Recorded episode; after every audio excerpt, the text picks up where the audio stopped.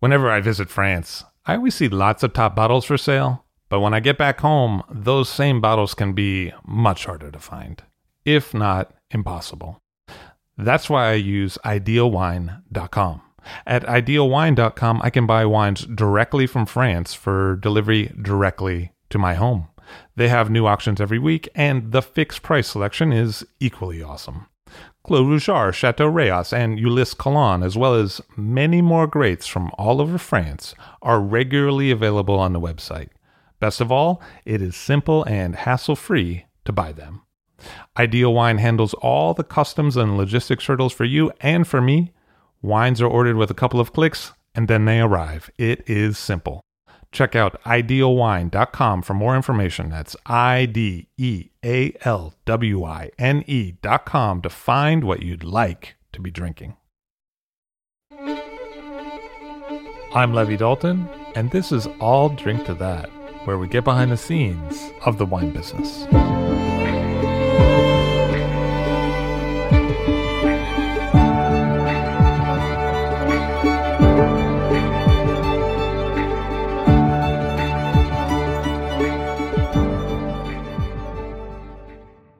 Jim Clendenen is here today. Hello, sir. How are you? I'm I'm great, Levi. Nice to be here. One of the real legends of, of California winemaking, especially Southern California winemaking. Uh, somebody I've always looked up to, and and the mind behind Au Bon Climat and and also Clendenin Family Winery and Ishi de Ba. Hello.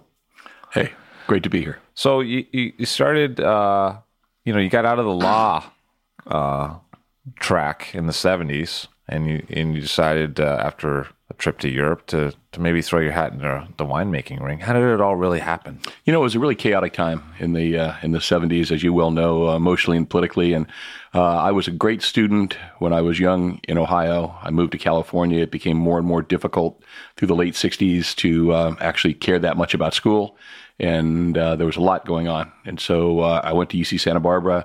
That was pretty much all that my parents would pay for, state school system, nothing else, and uh, uh did well there and and, uh, and, and graduated in a pre law degree, but um, was just pretty much done with my idea of attending class and going to class, and the concept of of, of being a law student was something that was quite difficult. So I took a year as you mentioned, in Europe in 1974 and went to 18 countries, but spent quite a bit of time in France, Spain, Italy, and in wine regions.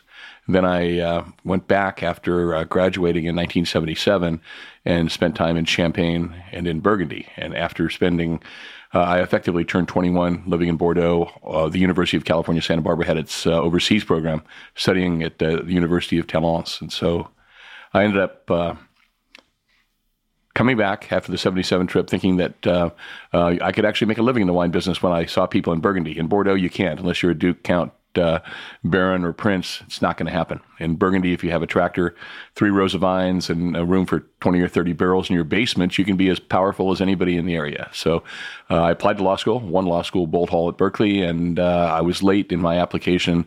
They didn't accept me, and, and I started dragging hose and uh, worked for Zaca Mesa Winery in California and then uh, around the world, I went to Australia and did two vintages there, one in the Hunter Valley, one in the Goulburn Valley. And then I ended up in uh, in Burgundy, where uh, I learned that everything else I'd learned had been a waste of time, and my life was going to be a, a, not loosely but accurately based on a Burgundian model. And and what was that experience at Zaca Mesa like?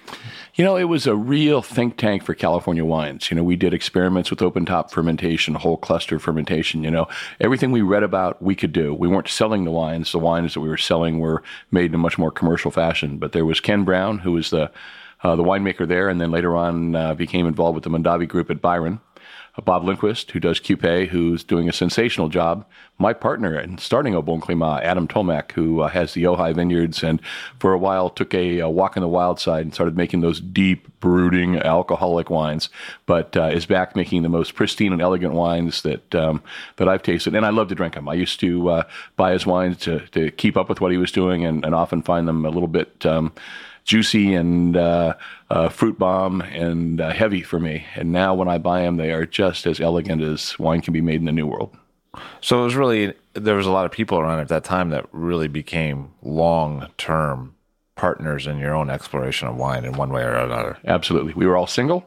We had uh, nothing to do out in the horse country of the San Ynez Valley except have wine tastings, and we were just uh, gluttonous in the things that we uh, collected. We made very little money, but uh, in effect, when you could buy second growth Bordeaux's for uh, under eight dollars, uh, very little money went a long way back then, and and and it was all spent. I, I will euphemistically say on education. so you were there three years for at Zaca Mesa. I was. And uh, what did you take from that in terms of not just the personal experiences, but the wine experiences? Did you feel like uh, some of the directions you charted there were important later on? You know, they were important later on. Uh, one of the reasons was we found out that even in the San Ynez Valley, a, a warmer part of uh, uh, what now is the San Ynez and Santa Rita Hills area that few people were planted, but Sanford and Benedict was planted at that time. We found that Pinot Noir worked well. Chardonnay, of course, worked almost perfectly all over California at that time because of the style the people uh, were, were, making. And then I found out, uh, just tasting one experimental wine made by my neighbor at Firestone uh, Vineyards, Tony Austin. He made an experimental Pinot Noir from Santa Maria fruit. We just thought the Santa Maria plantings were a joke. You know, they were huge. They had customers as uh, as wonderful as Christian Brothers Winery and Gallo. You know, it was just a lost place to, uh, to grow grapes. And of course, that's where I'm centered now. And after tasting that wine, I said, "Wow, more acidity, more brightness, more Burgundian nuance. This is the kind of thing I'm looking for. And so that's just up the road from Zaca Mesa. You continue up Foxen Canyon Road, you end up in the Santa Maria Valley, and there we stay. It's really a remarkable area as far as I'm concerned to grow grapes. And at the time, Napa was kind of king in terms of California. Is that is that true? I mean, absolutely. People are a little more focused a little further north in California. Yeah, it was Sinapa, Sinapa Noma Mendocino, or, or, whatever it was. Yeah. So um, it was interesting because after we started having our first successes, uh, Zaca Mesa was a really you know regular winner at the uh, gold medal circuit. Um, Mondavi came down and, and bought fully uh, a third of the planted vineyards in Santa Barbara County, and Beringer wasn't uh, long behind. And so, effectively, all of those early plantings that didn't have homes then became in the beginning, the most important sources for cool climate grapes for the Mondavi Corporation, for uh, um, Mondavi Family Vineyards, for Beringer, for uh, uh, Kendall Jackson. You know, they came into the area too. And and uh, the thing that was most negative was that the reputation that we had built up was then uh, completely collapsed during the, the, subsequent economic downturns. And all of a sudden, you had a Meridian Chardonnay that was uh, put out by the Beringer Group that was the same price as Au Bon Climat. And then when the economy got rough, it was four ninety nine instead of fifteen ninety nine. And uh, the first sacrificial lamb in all their organizations, they wouldn't risk uh, the reputation of Napa or Sonoma, the places that they were long known for. And even though these were the areas we'd all identified as the greatest grape producing regions for Pinot Noir and Chardonnay, as far as I'm concerned. And, and still, you know, you can have your Sonoma Mountain and some of these uh, rough and tumble, short growing season but hot weather kind of places. And uh, and if you like them, that's wonderful. And and if I find, you know, Ross Cobb, elegant winemaker making elegant wines, I think that's wonderful. When, when I find somebody making a 15% alcohol wine from a cool climate vineyard because it's so cool. Some years we're gonna have to make champagne. Oh, but look, we just made a wine with 15.5 alcohol. 10 years in a row. You know, it's just a, it's a different orientation towards uh, uh, effectively controlling what you're trying to do, vintage in and vintage out. And and you did go to Burgundy. One of the things that I really find interesting about you is how you keep up with that. You know, I always see you every year at La Paulée. Uh, I don't, I can't think of another winemaker that I always see, American winemaker that I always see at La Paulée. It seems like Burgundy has always been a fascination for you.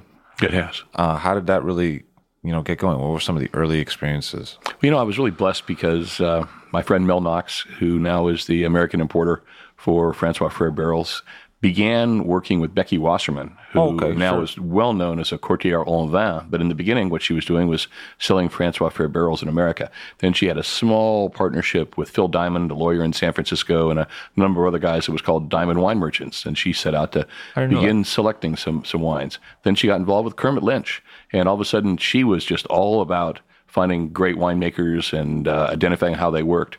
So. At that time, there were only about half a dozen of us that were asking uh, people like Mel and Becky to, to find us jobs over there. You know, there wasn't that much interest. I mean, uh, the same Tony Austin who, who was uh, around you know, when, when I was growing up in the San Ynez Valley, went over with André Tchelistcheff, and he came back not speaking French and only having things probably presented by marketing people in, instead of uh, translators, in, instead of the, uh, the grape growers, the vignerons themselves, came back saying everything that they do in, in Burgundy and Bordeaux is just exactly like what we do in the uh, San Ynez Valley. So I went over there and I came back and said, you know, nothing that we do over here has any relationship to what they're doing over there. It was so crazy. You know, if we wanted to use stems instead of understanding that whole clusters were there for a reason, they would destem fruit in California and then chop the stems up and pump it through their must lines. And so they'd have macerated, chopped vegetable matter in their fermenters and wonder why they didn't get the same character that, say, Domaine Dujac or, uh, or Romanée-Conti got with their whole cluster fermentation. It's just funny how things get translated. I remember when um, Michael Benedict, a very serious winemaker, but not a very effective winemaker at that stage in his career, had red wines spending the winter going through malolactic fermentation in open top tanks, some years not even with plastic over the top.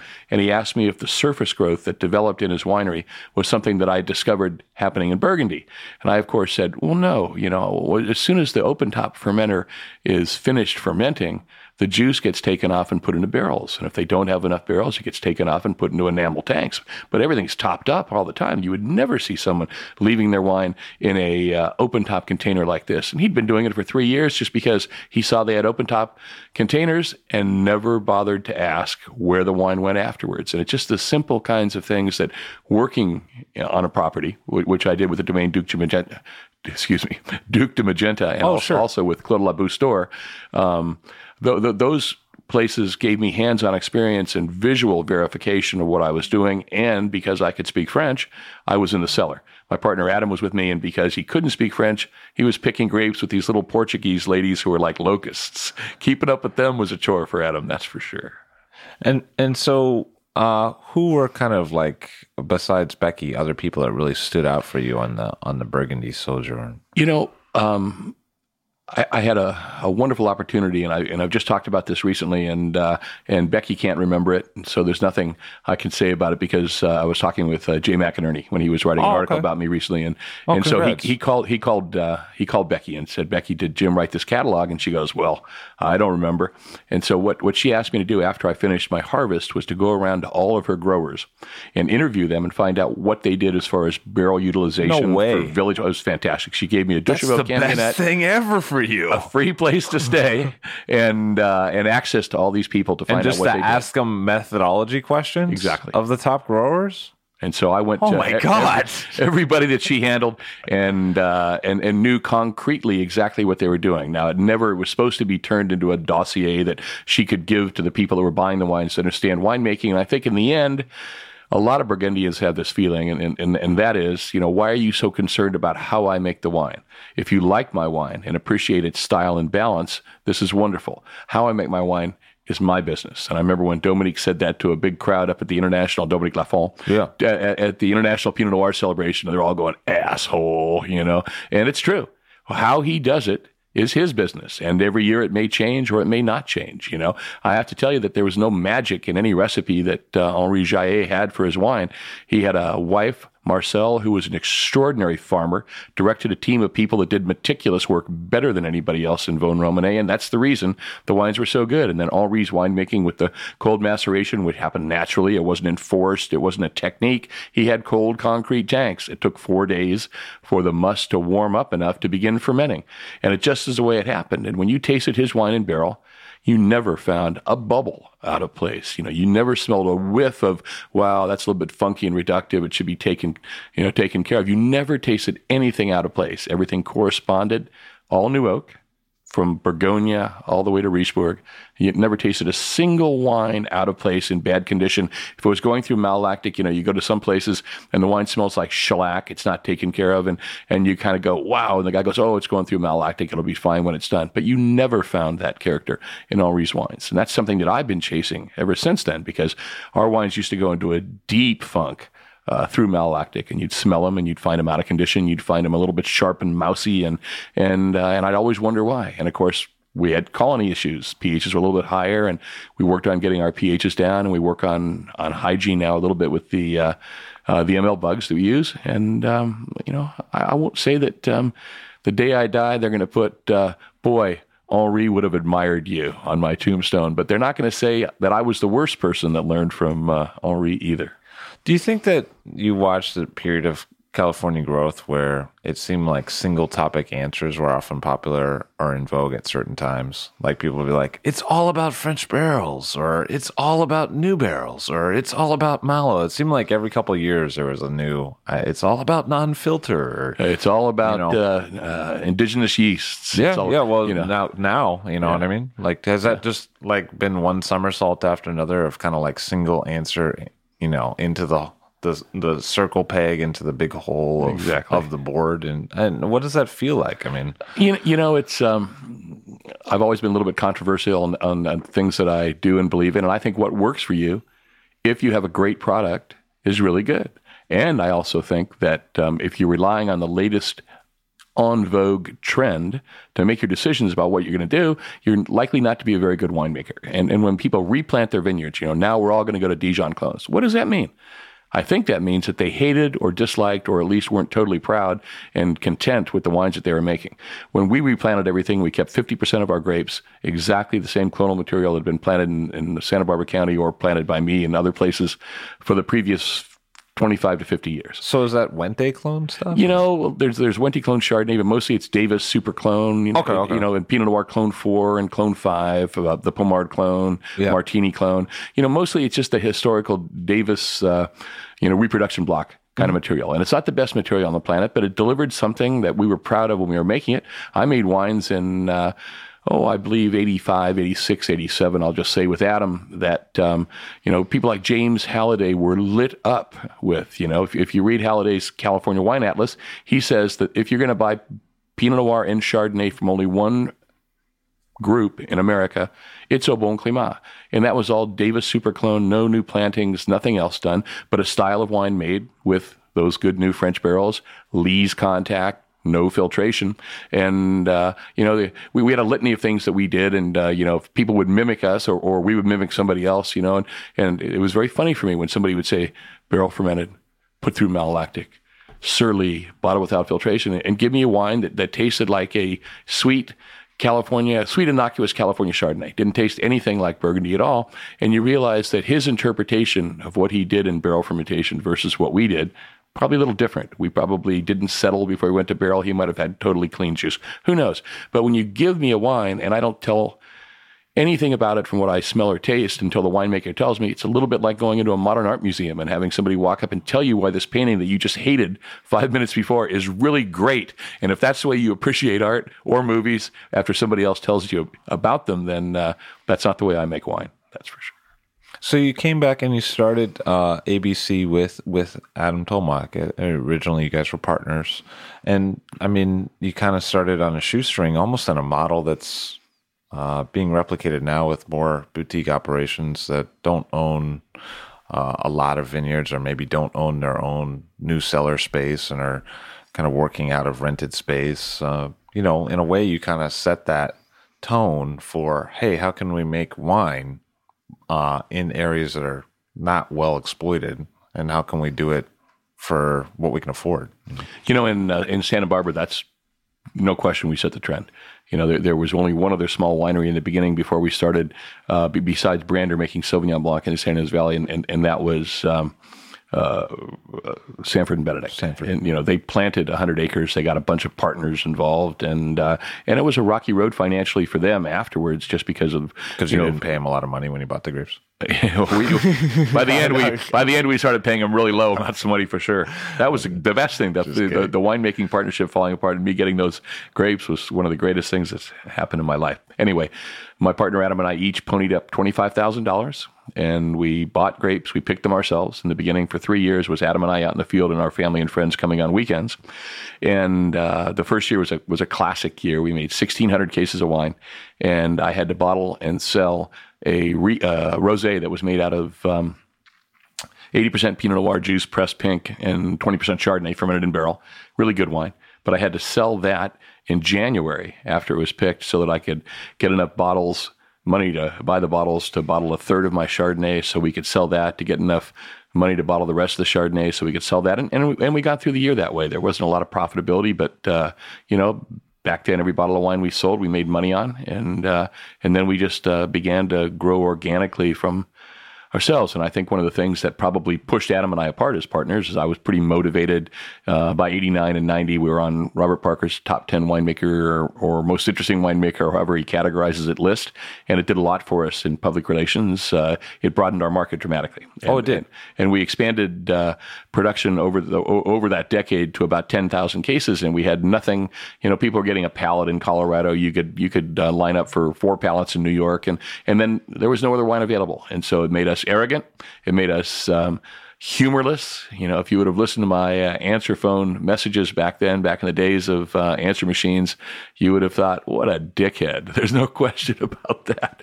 But in the uh, uh, in the reality of things, um, I decided after that to make more wine, and I think Adam was much more comfortable uh, staying. If ABC would have stayed the size we were at about 10,000 cases, and I think, you know, he, he's making between five and 10,000 cases at, at Ojai now on his own. And so, uh, you know, at, at, one point in uh, the huge 2009 harvest, I, I crushed over 60,000 cases of uh, grapes because I can't say no. I love to make wine. I have a phenomenal team of guys, Jim Edelman, Enrique Rodriguez, uh, uh, Arturo, our, uh, you know, he runs our bottling line now and he's been with me. You know, I think Arturo is the shortest term worker, and he's 16 or 17 years. Jim Edelman's been around since 91, so he's uh, general manager of the company and leads the team of winemakers. He's been with me for 22 years. Enrique, the cellar master, has been with me for 24 years. He worked back in the old Los Alamos Dairy Barn days, and those guys are so good at executing my vision of what wine should be like that um, we we now can do better work with better equipment.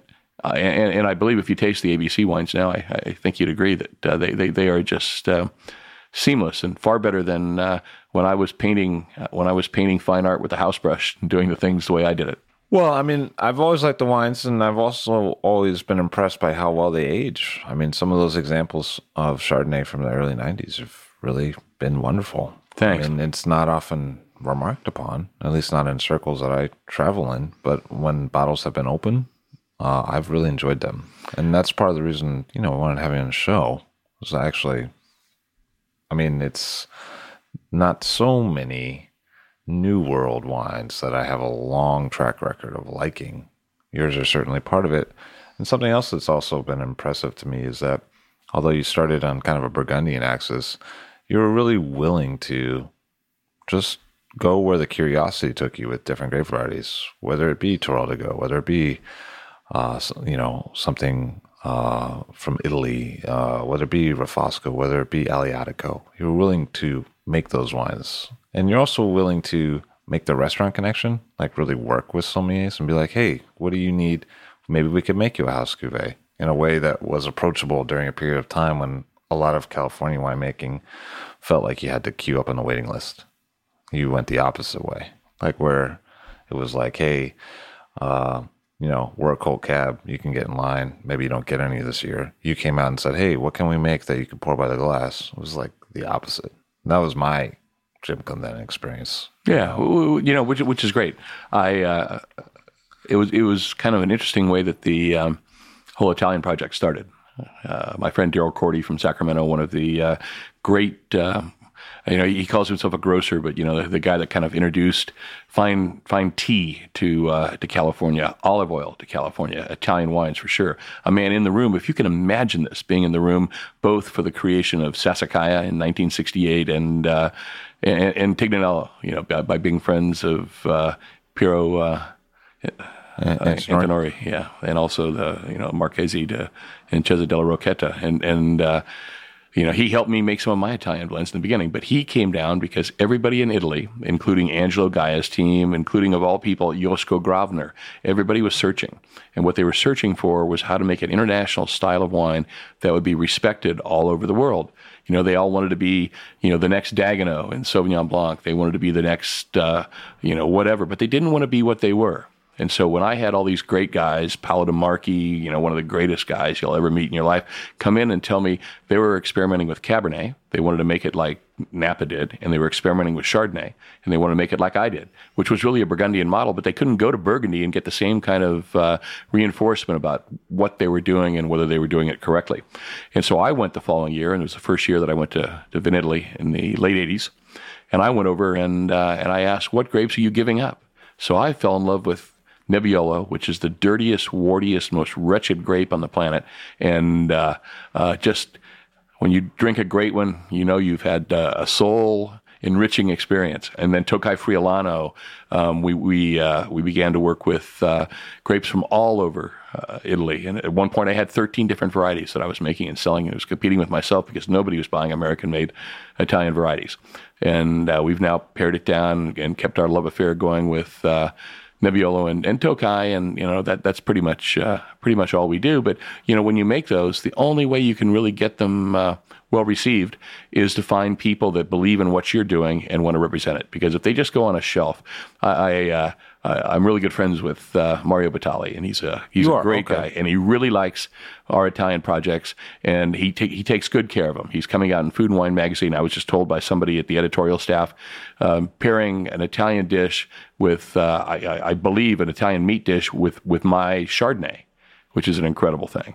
Um, but but um, a couple years ago, he, he served uh, Nebbiolo at his uh, family's uh, either Thanksgiving or Christmas that, that I made, and uh, you know, it just gets out in the blogosphere, and all of a sudden, people are looking for it. But I asked him one time, you know, and, and sometimes, you know, Joe and I talk business, Joe Bastianich all the time too. But I asked him one time if I could have my wine in uh, in Italy. You know, wouldn't that be wonderful? Wouldn't it be a great reference point? Well, I walked into Italy and I couldn't even find Joe Bastianich's wine. And he owns a good portion of the place, you know, and there's so much wine there. And, and the chance of anyone finding the one American Cal Italian alternative is nil. And there would have been no business there. It's just like all the guys that want to be on three star restaurant uh, uh, wine lists in France. You know, yeah, you'll be on the back page. It'll say wines from the USA. You'll feel really good when you see it, but you're not going to sell six bottles in a year, no matter how it happens. And so, a relationship with with you uh, in three states, man. You know, well, you, you've uh, you've helped me I- tried Massachusetts, tried to Florida, get through. New York, and and uh, uh, and then finding something that you can believe in, that you can support. That's the nature of the way I want to do business. You know, I uh, I can't meet and hug every sommelier in America, and I can't meet and hug any guy wearing a suit for a large distribution company that uh, that works for me. Uh, it, it's just you know an amazing thing. If I'm in the car with them, they like me and uh, and respect me, and the next day there's somebody in the car with them. And so to sell your wine in, in this kind of environment, the the choices that we made uh, to ally ourselves with the uh, Daniel Bouluds and the Emeril Lagasses and the Joaquin you. Of the world. I mean, it has for yeah. years. Yeah, you know? it's really really good. And and uh, I mean, how have you seen that that market change over the years? I mean, you've kind of been in a driver's seat for one aspect of California wine for a long time. Yeah, and and you know there are other people that that are really clever. You know, uh, obviously Kevin O'Connor would be a great example with uh, with his partner Matt. Who's You know, that? I'm sorry. You know, Kevin was the uh, sommelier at Spago. Oh, and okay, They now and they now have LIOCO. oh, sure. And so those uh, wines are very hip now. yeah, and every time that, that I am approached by uh, some somebody who wants to uh, you know do a wine, I'll give give you a great example. My friend Frank Stitt, and, and Frank's down in Birmingham, phenomenal restaurateur. He's got uh, three operations down there that are just truly. You know the soul of a really vibrant, revitalized Birmingham, Alabama, and uh, I make his Pinot Noir. I, I make a wine that has been as crazy as Nebbiolo and uh, oh, Nebbiolo and Barbera, not crazy, but uh, oh, I did one year. I, I did it to eighty percent Nebbiolo, twenty percent Freisa, if you can imagine for a wine. And sometimes they were ugly, sometimes they were really fruity, and then we finally settled on pure Barbera, and uh, and a little bit more fruit driven. And I think his customers liked it a little bit more. I'm not sure he liked it personally a little bit more, but we we made those wines, and and there was a possibility of making Chardonnay. And you know, I'm a Frank and I have a great relationship over a long time. We both started our companies in 82, 30 year anniversaries together and, and stuff like that. And, and yet Matt and Kevin uh, had a Chardonnay in the ring to, to be able to get the Chardonnay pour. And it was kind of interesting. You know, I ended up uh, uh, prevailing, but I thought, how did those guys find out about the opportunity. Yeah. And uh, they just do. And, and, and, and they're out there making products that are very food friendly, that, are- that are priced in a, in a very proximate relationship to what, what uh, we've been doing. And, and I say more power to them because uh, uh, there is much more business out there than, than I could ever do. And, uh, and as long as their heart's in the right place and they deliver really high quality product, then the chef and vintner relationship gets enhanced uh, and, and nothing else. But I only use them as an example because you know they basically came out of nowhere with a program um, in in mind about how to execute something. And I always say that um, I don't believe it's possible to do what Adam and I did anymore just because true? there's so much competition now. There's so much uh, more product available from more players you know. Yeah i know people in italy that, that are would come over here and, and make a white wine for a restaurant group. And uh, you know you, you have aldo Sohm you know pouring me a totally delicious wine that, that he made with gerhard Kracher and uh, you know a, a gruner uh, halfway across the world. And uh, you know there is so much more of that going on and uh, you know, you, you see Rajat Parr starting not only his own winery but also his uh, All over the place. neg- negociant business in France. And you know, and, and it's uh, it's great when you pull things together. It's much more complicated, and there's much more competition in doing it. Uh, we've been lucky that the people that I began with, I'm, I'm a pretty loyal guy, and the people that I've begun with are really loyal people because they all could have saved a dollar a bottle and, and, and kicked me out a long time ago. And and that's what's wonderful. And uh, you know, when you see Daniel Boulud's effusive smile, and he goes, "Jim, how did you get this one right?" When he's tasting the uh, 2010 Chardonnay, which was just a, it was a stellar bottling. Uh, it just turned out great. It was a great vintage for us. You know, like in Burgundy, it was a vintage of concentration, great acidity, and uh, and and in his the case of the Chardonnay, you can tell that he drinks it a lot, and he was just you know knocking it back, probably having a glass at some point with a friend, and uh, all of a sudden when he tasted the 2010, it lit him up. It was just great, and you know to have him reach out and contact me and just say I I had the wine, it was great. I mean, there's a guy with a lot of time. Yeah, right, He's right, hang- right. hanging around twiddling his thumbs, and uh, uh, it, it was a great thing for me. And that kind of uh, affirmation isn't just the reason that, that I do those relationships. You know, the, the real reason I do the relationships is um, we are by the glass Chardonnay because my name's on it. Daniel's name's on it, and his staff believes in it. And it just um, for a relationship in selling wine, it doesn't get any easier. It doesn't get any better. They order it because when it's gone, they want to replace it because it's got their name on it. And I don't have to go out and, and uh, find 500 people to buy five cases.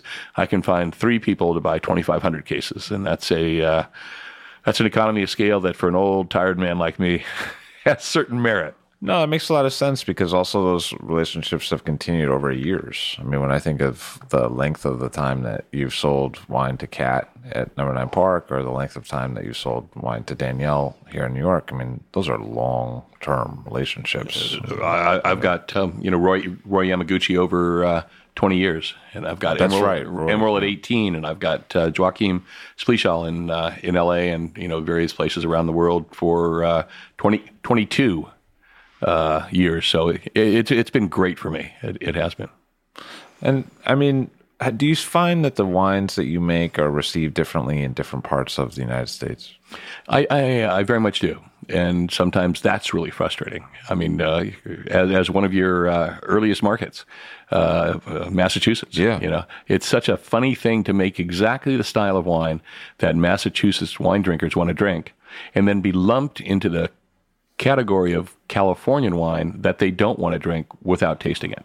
And so uh, the funniest thing happened this year, and uh, uh, I, I didn't see it coming. I go every year, and I and I you know play the uh, poor cousin from uh, the Appalachians. Hey, nice to see you. Why do you hate me so much? You know, and uh, this year after Eric Asimov wrote that we were the best value in Chardonnay available in America. Yeah, I remember that. That's Yeah, right. It was a really lovely thing that he that he did, and then uh, uh, it, it- and I talked to him about it last night at the Paulée, and and he was uh, not not to date this interview, but uh, it is the day after the Paulée, and uh, and We're not going to tell you which year, though. Okay. and and he absolutely uh, said no. He's going through uh, uh, all the things he was tasting, and he was looking at price points and stuff, and, and and he wanted to say that. Well, they ran out of all the wine that they had in Massachusetts. Is that true? Because Eric, Yeah, yeah. They never, ever, ever boy, had enough wine. I always said, you know, you used to buy this at a pallet at a time. Now you're buying it 14, 16, 18. You know, what's going on? no way. 14, 16, 18 pallets. Wow. Cases. Oh, cases. cases. Okay, okay, okay. I said, oh, I see. I said, what if, what if, yeah, down? yeah. I said, Okay, what if all, like, well, no, but what if all of your customers ordered wine one week? You couldn't reorder. Yeah. And so after Eric had uh, this in in the paper, the New York Times, then all of a sudden, everything was sold out, and they were silly enough. I won't say they were silly. They were motivated enough that they called and wanted to borrow wine from New York. And the New York distributor that I have is a very small distributor. They're wonderful. They do an incor- extraordinary job for me, but it's not like they got a warehouse like MS Walker does, you know, up in Massachusetts. But anyway, we finished the last year with the greatest sales in the history of Massachusetts because somebody told the citizens of Massachusetts that they should buy this wine, which has always been in Massachusetts. And for some reason, they listened and they tried the wine. And so the nine flew out, the 10 flew out. And, uh, you know, it's a style of wine that I love. It's got no new oak, it's got a lovely lees component. It's not filtered, it's a year in barrel and uh, all about acidity and, and perfume and bright stone fruit kind of character. is not overwhelming. In fact, it's underwhelming in every kind of sense until you put the right food in your mouth and uh, and maybe when you're on your second glass it kind of strikes you about uh, how much material there and texture and and uh, richness that that's in the wine that's not evident from the beginning but anyway we tripled quadrupled maybe more our sales in one year and it's just continued with uh, with that strength and I think somehow the the wine drinking public, you know, I always said this about uh, Sideways and Pinot Noir too, that you know it, it's like Mae West, you know.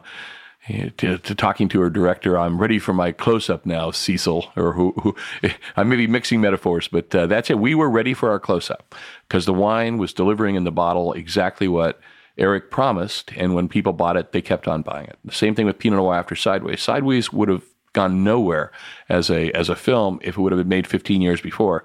People would have tasted our stemmy, weedy, uh, improperly planted and poorly farmed uh, uh, Pinot Noirs and, and said, "Okay, I'm going back to Merlot."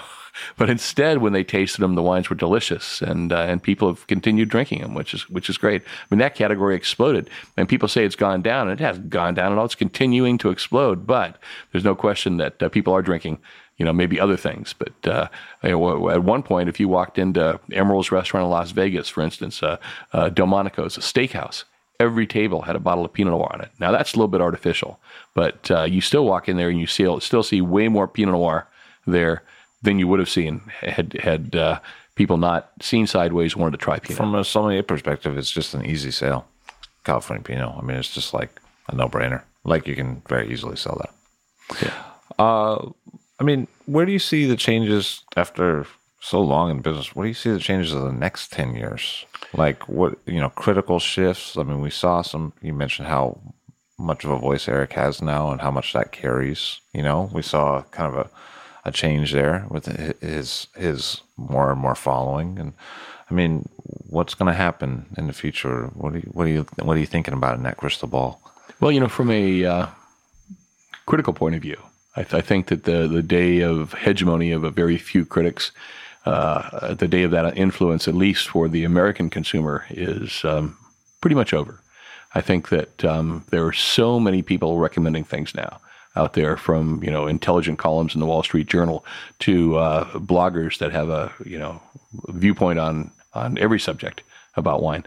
Uh, that there's going to be much more information available, and that information is going to allow access to more and more distinct wines to everyday consumers. You know, uh, somebody is going to read something about a Barolo and want to taste it in the same way that I first read about Barolo and wanted to taste it, which I think for maybe the 90s and 2000s just didn't happen that much uh, anymore. You know, I think that the pricing of uh, expensive collectible Bordeaux has gone insane, and and people just aren't going to be able to buy those wines. You know, I'm really happy when I taste wines from '89 or wines from '82 or, or wines from '78 because uh, you know those wines have developed really nicely. And to imagine what the 2009s or 2010s are going to develop like with the investment that you have, you know, when when when you're spending, you know, six thousand dollars a case uh, for for a, for a box of wine to put it away. Now there are other Bordeaux's that, because of the quality of what's going on, are getting better and better, and they have better consultants, and you know th- these are things that you can buy for you know ten to twenty bucks a bottle, and uh, there'll be a lot of that drunk, and I think more and more of that drunk as they realize that the American market is looking for that instead of just looking for the collectible bottles. So I, I think that the direct to consumer possibilities of wine are very, very important.